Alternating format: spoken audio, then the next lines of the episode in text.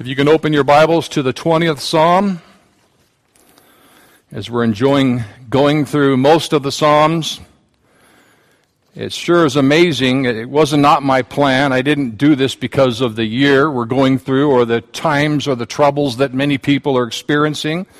It's just by God's divine providence that it just it was just placed on my heart to to preach these psalms, but without even understanding truly why until I started studying them myself.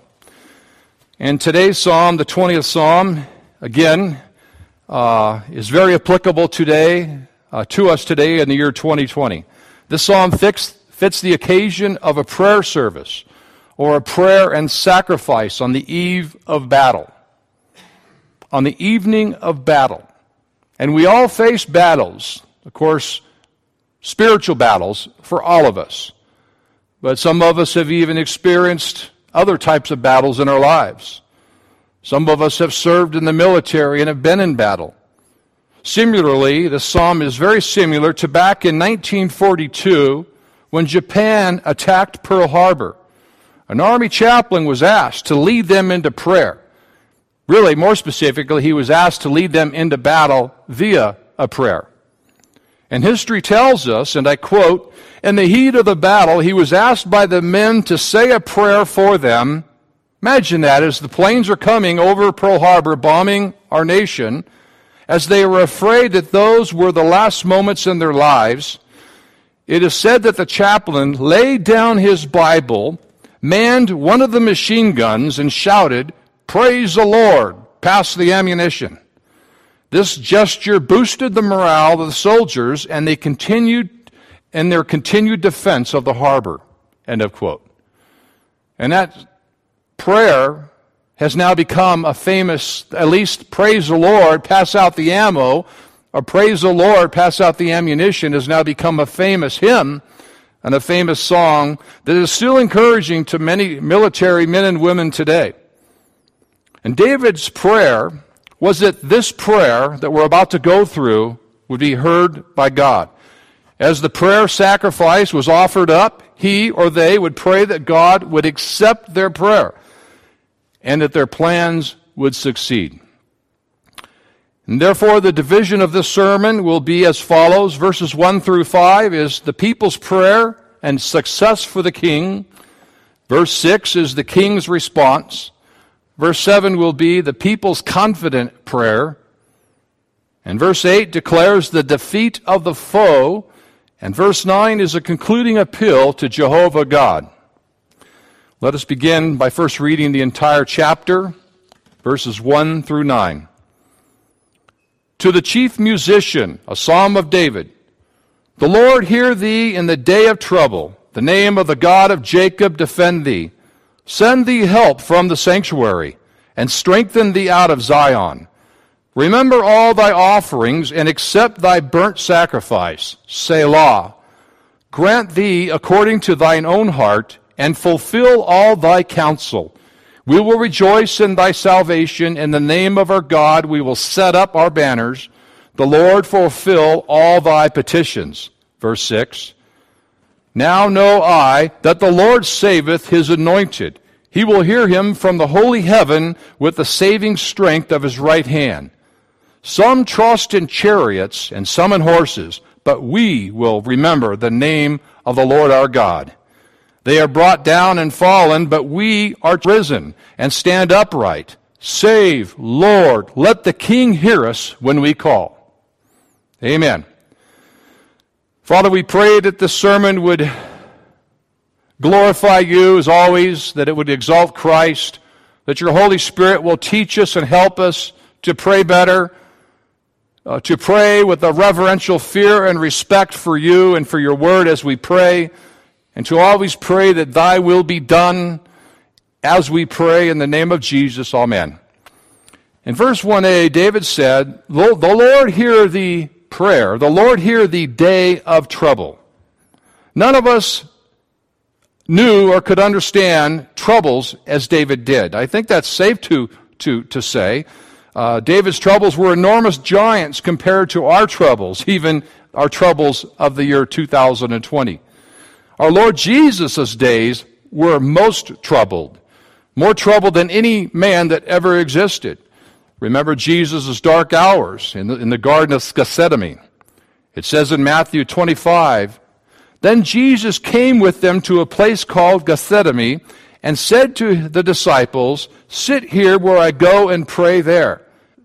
He took with him Peter, and boy, Peter is a lot like me, or I should say, I'm a lot like Peter that, goofed up right here. A big goofball Peter was. This is Bill Retz.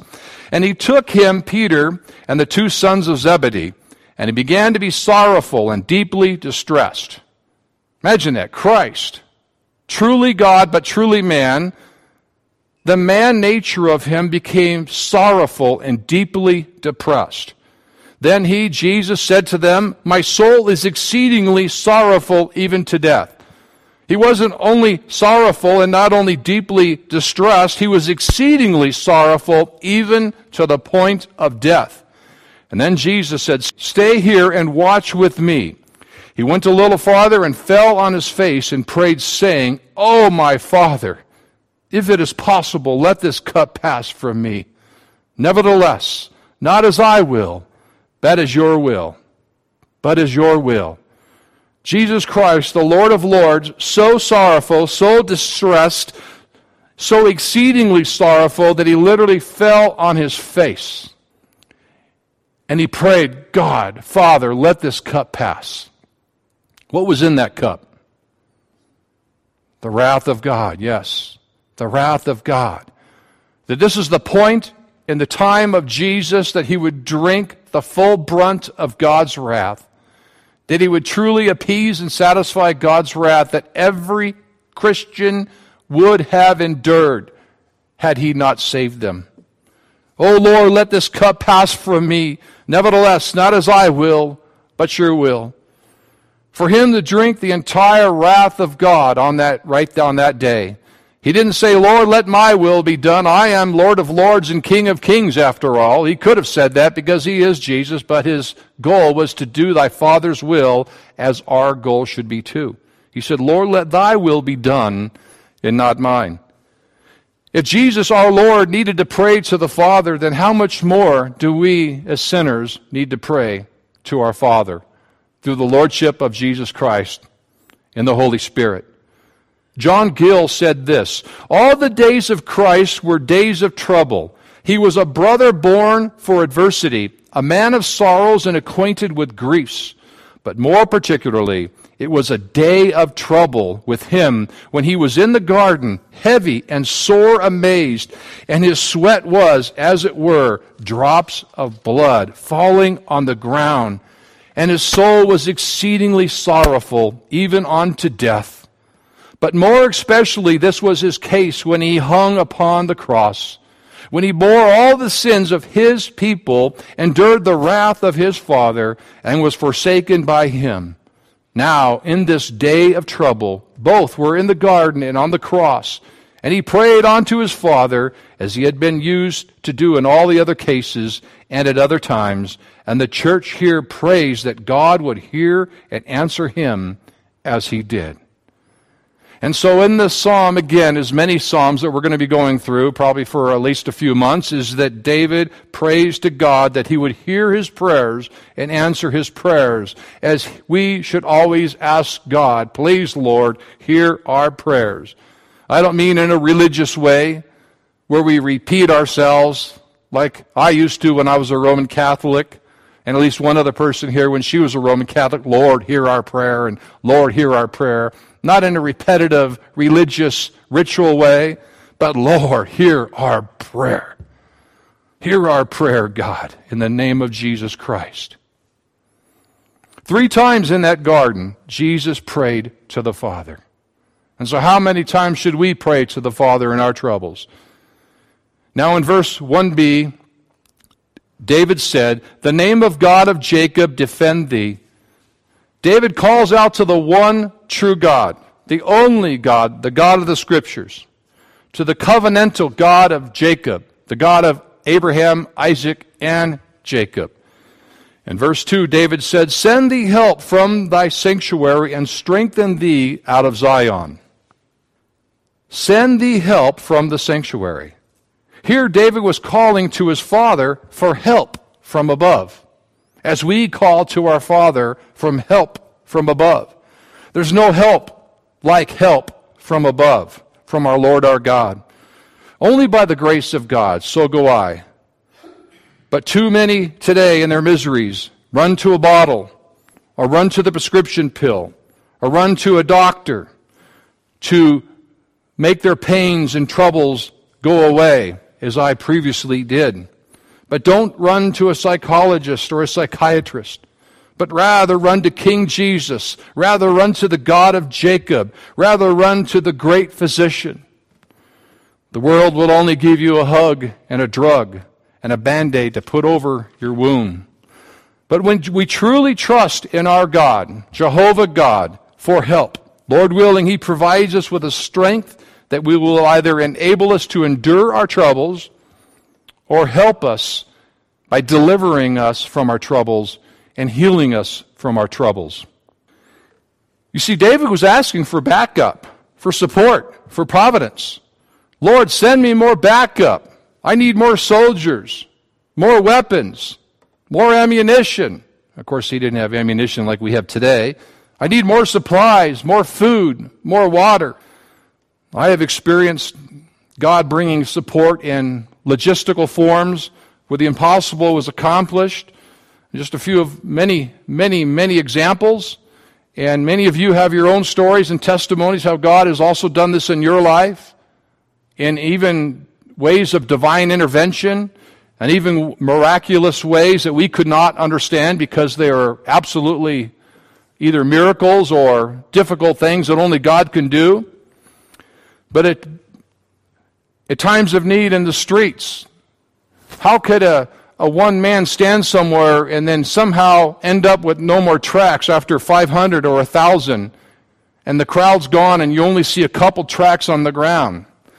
That's God providing providence. That's God working out the logistics making sure that these lost souls would receive a tract and that almost all of them would not throw them on the ground, as oftentimes will, hand, will happen at certain events. At police funerals, God has enabled me as just one man to hand out hundreds, and even one time at the Palm Springs funeral of two officers, 1,000 gospel tracts and one backpack within a couple hours at that funeral to mourning police officers giving the lawmen the law and the gospel, warning the lawmen that they too, just like the crook or the convict, are in need of salvation, and that every lawman will go to hell without salvation. In San Diego, God performed a divine providential opportunity where a team of us, a team of us, uh, many of us were successful in preaching the glorious gospel to 150,000 souls is they were herded into increments of 50,000 people before each increment of 50,000 was allowed back into the convention center. 150,000 over a two day period. We didn't have to rent a baseball stadium. We didn't have to pay millions and millions of dollars to present the gospel. We did it by praying to God, like David did, that God would provide, which he did. We didn't know how to accomplish this. But God answered our prayers. Lord, answer our prayer. Lord, we don't know what we're doing. We're just a bunch of knuckleheads. And God will answer our prayers. Our Lord provided me with a literally an Acts 7, Acts 14 verses 5 through 7. In Acts 14 it's called the tactical retreat where the apostles were able to retreat and tactically retreat from an arrest. And one time I was to be arrested at the Alamo in Texas for preaching the gospel on sovereign land. And it was a miracle that God protected me through a couple other people and provo- provided me an avenue of escape from being arrested in Texas. Only, only by God's divine intervention and providence can He ever provide somebody a way of escape from an arrest. Although sometimes it is His will that we would be arrested. We all have our stories again of miracles and divine interventions, and I guess you can call it providential miracles that we can't comprehend that God has done in our lives. And oftentimes this is performed and accomplished by, Lord, hear our prayers. as we pray to God in faith. We cannot just pray to God, we must pray to God in faith, with a blind faith. And Lord willing that He might answer our prayers. Back to the Garden of Gethsemane when Jesus had been arrested by the authorities, when Jesus got busted. Here is a, an arrest that he was not able to escape because obviously it was the Father's will that he got arrested. Matthew 26. Then they came and laid hands on Jesus and took him. And suddenly one of those who were with Jesus stretched out his hand and drew his sword. This is where, this is me. Pulling the sword out when I shouldn't, wanting to do God's will. My wife's back there smiling, shaking her head yes, because she'll tell you this is me. Peter cutting off the ears of people. And suddenly one of those who were with Jesus stretched out his hand and drew his sword, struck the servant of the high priest, and cut off his ear. But Jesus said to him, Put your sword in its place, for all who take the sword will perish by the sword. Or do you think that I cannot now pray to my Father, and he will provide me with more than twelve legions of angels? How then could the scriptures be fulfilled, that it must happen thus? In that hour, Jesus said to the multitudes, Have you come out as against a robber with swords and clubs to take me? I sat daily with you, teaching in the temple, and you did not seize me. But all this was done that the scriptures of the prophets might be fulfilled. Then all the disciples forsook him and fled. Things might happen in our lives. Things might happen to America that we do not like. Uh, but are these things come to fruition because God has ordained them and decreed them? Jehovah God gives help according to his divine will, but we must ask again in faith. This word sanctuary here means a holy thing or a place of holiness. But this is not an actual sanctuary here that's, that, uh, that David was talking about. Perhaps the psalmist had in mind Zion, God's holy hill, uh, where the temple was located. That's a speculation. I don't know for sure, but many scholars believe that's the case. Nonetheless, God's holy hill goes beyond Jerusalem. God's sanctuary goes beyond Jerusalem. God's sanctuary goes beyond this sanctuary that the church happens to be sitting in on this Lord's Day. God provides holy hills everywhere, and those are the hills we're dying on. Church, ask the Lord to stretch out your faith. I too ask the Lord to stretch out my faith as well. Verse 2b says, And strengthen thee out of Zion. God sends help, and then he, he strengthens David in his troubles. I'm sure you would agree that it's, that it's a shame. It's a crying shame. It's a sad thing that during this coronavirus that so many professing Christians across this nation have chosen to disassociate themselves from fellowship and from sanctuaries where the church would gather, a place for the saints to gather and fellowship. But David's prayer, O Lord, send thee help from the sanctuary and strengthen thee out of Zion. A sanctuary is a wonderful place for the church to be.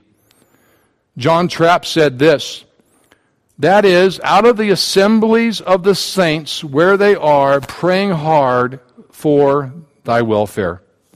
Spurgeon said this. I quote a lot of authors because these author, authors are obviously uh, much more. Uh, uh, let's just put it this way I, I'm nothing compared to these men, and I would rather quote men than give you my own personal opinions on every verse. But Spurgeon said that this verse is a benediction befitting a Sabbath morning and may be the salutation either of a pastor to his people or of a church to its minister. God in the sanctuary of his dear son's person and in the city of his chosen church is the proper object of his people's prayer. And under such a character, may they confidently look to him for his promised aid. End of quote. Moving on to verse 3. David said, Remember all thy offerings and accept thy burnt sacrifice. Selah. Our prayers must happen in the context of an offering or a sacrifice to God. Our prayers are a form of worship. A form of worship as we speak to the one that is worthy of being worshiped. As one author said, before war, kings offered sacrifice upon the acceptance of which they depend, depend for success. Our blessed Lord presented himself as a victim and was a sweet savor unto the Most High. And then he met and routed the embattled legions of hell. Still does his burnt sacrifice perfume the courts of heaven, and through him the offerings of his people are received as his sacrifices and uh, oblations.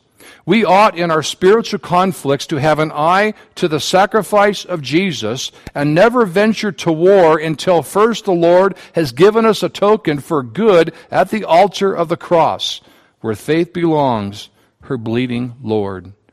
Where faith belongs, her bleeding Lord.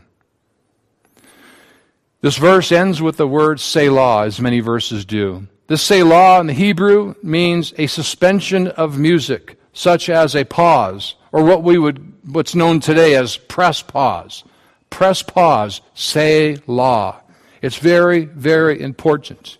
Recently, our former pastor had mentioned a pregnant pause while one preaches a pregnant pause so that you would think and listen to what is about to be said following that verse. As Edward Marbury said, Selah, this word in the judgment of the learned, is sometimes vox optantis, the voice of one that wisheth, equivalent to Amen, or vox admirantis, the voice of one admiring, showing some special matter, or vox affirmantis, of one affirming, avouching what is said, or vox meditantis, of one meditating, requiring consideration of what is said, but withal, it is a rest in music. Amen. But withal, it is a pause in the music, is what the Selah is. Take heed to this Selah and listen on. As Spurgeon said, Selah, it is well to pause at the cross before we march onward to battle, and with the psalmist cry, Selah. We are too much in a hurry to make good haste. A little pausing might greatly help our speed. Stay, good men. There is a haste which hinders. Rest a while. Meditate on the burnt sacrifice, and put thy heart right from the stern work which lieth before thee. End of quote. Perhaps maybe on Thursday nights we should press pause and Selah more often as we meditate, as we pray to our God on Thursday nights. And take our time as we take our turn praying in our corporate prayer and our prayers of intercession on a Thursday night prayer service. Selah. We should never be in a hurry to pray and to finish our prayer service. In verse 4, David said, Grant thee according to thine own heart and fulfill all thy counsel. David's prayer was, Lord, let thy will be done. Jesus' prayer was, Father, let your will be done. And so the godliest prayer, church, that we can have today in the 21st century is, Lord, let your will be done. In verse 5, he said, we will rejoice in thy salvation. In the name of our God, we will set up banners, and the Lord fulfill all thy petitions. The first portion says, We will rejoice in thy salvation. Our Savior is Jesus, the Son of the seed of David, and we too can rejoice in the salvation that he has gifted to us. To rejoice in thy salvation, but to even rejoice in troubles and tribulations as well as the scripture says, rejoice in all things. Verse 5b said, and in the name of our God we rejoice, and in the name of our God we set, we will set up our banners. We will set up our banners. Acts 4:17 says this. You know, at all of these protests and rallies, I'm all for rallies. I'm all for proclamation. I'm all for even presidential rallies that we see. But I'm, all, but I'm more for a proclamation of the gospel, either audibly or through tracts or through signage. In some of these rallies, I'm seeing signs like repent and believe in the gospel. At these political rallies, they're lifting their banners high for the glory of God. Acts 4:12 says there is there is no salvation in any other name for there is no other name under heaven given among men by which we must be saved. Bear in mind that David and his own men were preparing for war. This is a war prayer, a battle prayer. This year, 2020, has been a challenging year for all of us, as I said earlier. Uh, but sadly, I, I'm seeing on social media, it's become a platform for a bad witness. It's become a platform for many pastors, even grumbling and complaining on Twitter. I follow many of them on Twitter. It's shocking to see pastors demonstrate so little faith and so much flesh over the political controversies. And if their pastors are demonstrating little faith, then how much more are the sheep demonstrating little faith? Church, if we don't pass this test that the Lord has given us in this year of our Lord, 2020, He might give us an even more difficult 2021. But by faith, we can say, Lord, let your will be done. And truly mean that from our heart. Lord, let thy will be done. We trust in you, Lord. What would you have us do with all of this mess? What would you have us do through all of this controversy? What would you have your bride do, Christ, the bridegroom who died for his bride, the church? What shall we do? How can we accomplish your will, that your will be done? But not only do our spiritual battles belong on our knees, our physical battles do as well as the great late Matthew Henry said. First, we will wage war in his name. We will see that our cause be good and make his glory our end in every expedition. We will ask counsel at his mouth and take him along with us. We will follow his conduct, implore his aid, and depend upon it, and refer the issue to him. David went against Goliath in the name of the Lord of hosts. Secondly, we will celebrate our victories in His name. When we lift up our banners in triumph and set up our trophies, it shall be in the name of our God. He shall have all the glory of our success, and no instrument shall have any part of the honor that is due to Him. Close quote. Because God is a jealous God.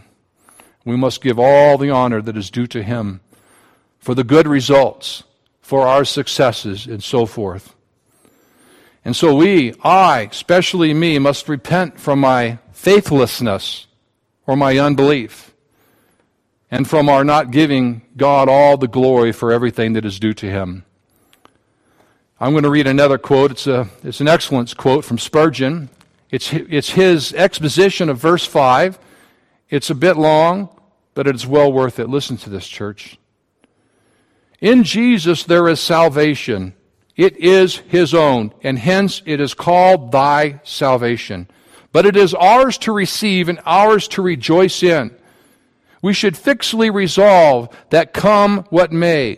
We will rejoice in the saving arm of the Lord Jesus. The people in this psalm, before their king went to battle, felt sure of victory, and therefore began to rejoice beforehand.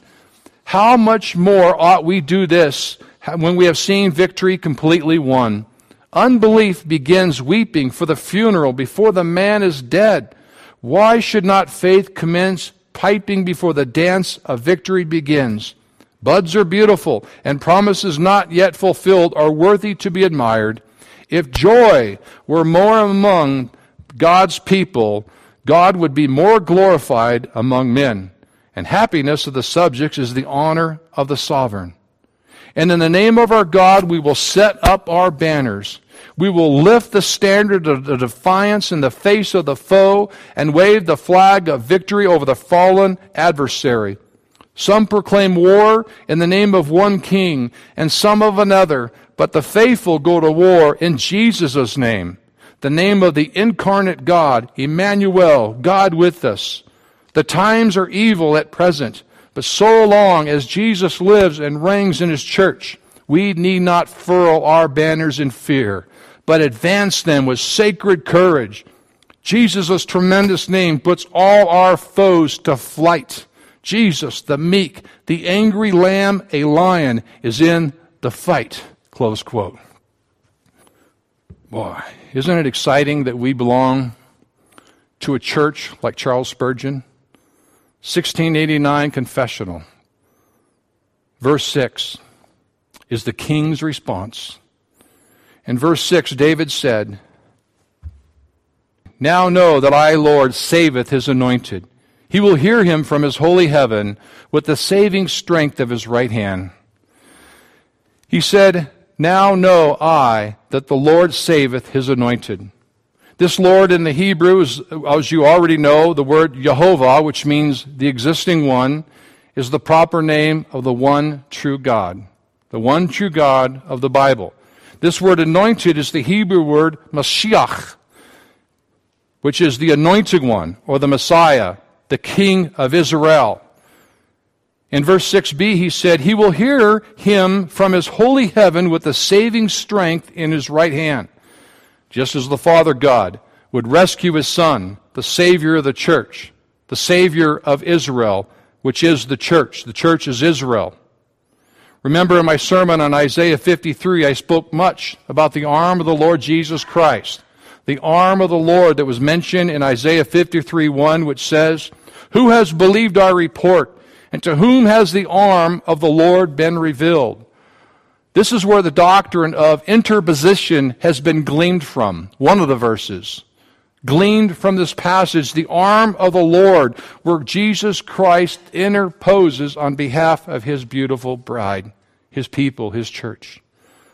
Again, without the saving strength, with the saving strength of our Lord Jesus Christ, we can prevail. And first and foremost, it brought us salvation. Christ's interposition. The strong arm of the Lord brought us salvation as he stood between the Father and us and interposed on our behalf with the strong arm of the Lord Jesus Christ. We'll be talking a little bit more about that in Catechism. Verse 7 is the people's confident prayer. It's providential that through this series, in Psalms is so applicable to 2020. Again, I didn't plan this. I did, it's not why I chose Psalms. The Psalms. I, it just, it just absolutely providential that it, this is also applicable to us today. I've had, I've had to handle difficulties and how to rejoice in them and how to, I guess you can say, I don't want to sound like a prosperity preacher, Beard, how, how, you, how we can be successful through tri- trials is triumph through tragedy, through the triumph one, Jesus Christ. This next verse looks like a snapshot or a portrait of America's response to today's troubles in 2020. But the question is whom do you, I, or we truly, truly trust in? In verse 7, listen to this. David said, Some trust in chariots and some in horses, but we will remember the name of the Lord our God. With today's political climate, especially on social media, many are seemingly, apparently, trusting in man to save our nation. And some trust in chariots and horses. Many athletes are taking a knee in protest of our national anthem while supporting the Black Lives Matter movement and the Antifa movement. But Christians, we will remember the name of the Lord our God. David says we will remember the name of the Lord our God in this psalm. We Christians will take a stand for Christ and we will only knee and bow down in prayer to the God of Jacob while on our prayer bones. That's another thing I'm not even opposed to on Thursday nights. I was talking to, to Brother Robin about it, you know. I'm not, there's, there's carpet around the table. If you guys want to get down on your prayer bones and pray on your prayer bones on Thursday night, that's fine. It's not necessary. It's not required. It's not, we can't use it as a form of idolatry, but if you want to be on your prayer bones praying to God through the Lordship of His Son, Jesus Christ, that's fine with me. Some scholars believe that David here was speaking only of the enemies of the nation of Israel, uh, but I believe this text refers to the people of God. Uh, to, to now in the new covenant, we would call them Christians, followers of Christ, believers, and, and the God of Jacob, and believers of his Savior Jesus Christ. Uh, so he's speaking, I believe, in the text of, uh, he's speaking to the people of God versus the lost world. John Calvin said this, and I do not restrict this to the enemies of Israel, as is done by some interpreters. I am rather inclined to think that there is here a comparison between the people of God and all the rest of the world. We see how natural it is to almost all men to be more courageous and confident the more they possess of riches, power, and military forces. The people of God, therefore, here protest that they do not place their hope, as in the usual way with men, in their military forces or warlike apparatus, but only in the aid of God. As the Holy Spirit here sets the assistance of God in opposition to human strength, it ought to be particularly noticed that whenever our minds come to be occupied by carnal confidence, they fall at the same time into a forgetfulness of God. It is impossible for him who promises himself victory by, by confiding in his own strength to have his eyes turn towards God. Close quote. I'm sure as everybody is here, I never discussed it with anybody here, to be honest with you, but I'm sure you're all pro military. I, guarantee that. But I'm sure you're also pro building up of the military and pro enhancing our military. And, and I have to say, over the last three and a half years, our, our current president has done a fantastic job at rebuilding and strengthening our military. And glory goes to God for that. God decreed him for that, I believe, for just not just that purpose, but one of many purposes. And so I am a proponent of building up and strengthening our military, but not at the expense of trusting in the military over the Lord. Not at the expense of, of not trusting in our Lord. Though I'm thankful that our military is stronger today than it was yesterday, but we must trust in the Lord for the protection of our nation over our chariots, over our weapons, over our princes, of whomever they may be. Spurgeon said this The most dreaded war engine of David's day was the war chariot, armed with scythes, which mowed down men like grass. This was the boast and glory of the neighboring nations, but the saints considered the name of Jehovah to be a far better defense. Psalm 146 says, a similar cross reference verse Put not your trust in princes, nor in the tr- Son of Man, in whom there is no help. His breath goeth forth. He returneth to his earth, in that very day his thoughts perish. Happy is he that hath the God of Jacob for his health, whose hope is in the Lord his God. Happy is the church who has the God of Jacob for his help. Because our hope is in the Lord our God. In the next verse, David makes a clear distinction between those whom bow down before and those whom stand. Verse 8 declares the defeat of the foe. They are brought down, or one translation says, they are bowed down and fallen. They are brought down or bowed down and fallen, but we are risen and stand upright. Those who trust in the Lord and not in princes or chariots are standing while the others are falling. So, church, let us always be a church that primarily trusts in the Lord. Let us always be a church that will not flinch in the face of adversity. And we can do this by faith. Lord, hear our prayers. Lord, strengthen, increase our faith so that we can accomplish this, because it's not always easy. This morning I sent every one of you an email of a, of a sermon recently preached. When it is to disobey, when civil disobedience is appropriate and biblical by Pastor Stephen Richardson. He personally contacted me about that sermon and, and, and through a Facebook message, he sent me a private message. I won't get into the details, but the authorities came to his church, the police, just after he preached that sermon, to investigate his sanctuary to see if they are COVID compliant. And he now prays for protection because he may face serious fines and problems. He is a pastor. Please read that sermon if you haven't. Watch that, listen to that sermon. I wish I can speak as eloquently as he could. But most importantly, he's solid. His doctrine is solid. We must not flinch in the face of adversities through these difficult times. I'm not a prophet. We don't have prophets anymore. But I really truly believe that the times will get worse before they get much better. Verse 9 is a concluding appeal to Jehovah God or a summary petition.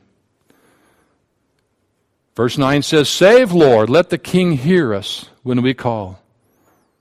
Because our king is King Jesus. Our God saves. My God saves. Your God saves. And when King Jesus came, he was riding on a donkey, which represented peace. But, church, when he's returning, he's returning on a white horse, which represent, represent war and wrath upon the unregenerate. As it says in Revelation chapter 19, all of these pictures you see on some religious walls, inside some church buildings, this, photo, this photograph of Jesus, it's not, they're not biblical. They're actually in violation of the second commandment. It says right here in Revelation 19, this is a picture of Jesus. Now I saw heaven opened, and behold, a white horse. And he who sat on him was called faithful and true. And in righteousness he judges and makes war. His eyes were like a flame of fire, and on his head were many crowns. He had a name written that no one knew except himself. He was clothed with a robe dipped in blood, and his name is called the Word of God. And the armies in heaven, clothed in fine linen, white and clean, followed him, followed Jesus on white horses. Now out of his mouth goes a sharp sword, that with it he should strike the nations, and he himself will rule them with a rod of iron. He himself treads the winepress of the fierceness and wrath of Almighty God. And he has on his robe and on his thigh a name written, King of Kings and Lord of Lords. Father, thank you for your word. Thank you for every jot and tittle. Thank you for your Psalms. Thank you for all of them, Lord. Thank you, Lord God. Though they were written thousands of years ago, they are applicable to us today. Because you, Jesus, are the same yesterday, today, and forever. You, Jesus, the head of this church, are the one who was, and the one who is, and the one who is to come. Please, Holy Spirit, help us apply these verses to our lives. Please help us magnify our Father. Please, Father, let your will be done. Please hear our prayers as a little church. Please continue to grow us in your grace and knowledge of the Lord Jesus Christ. And we ask these things in the name of Jesus, by the power of your Holy Spirit, and by the power of your Word of God. In Christ's name, amen.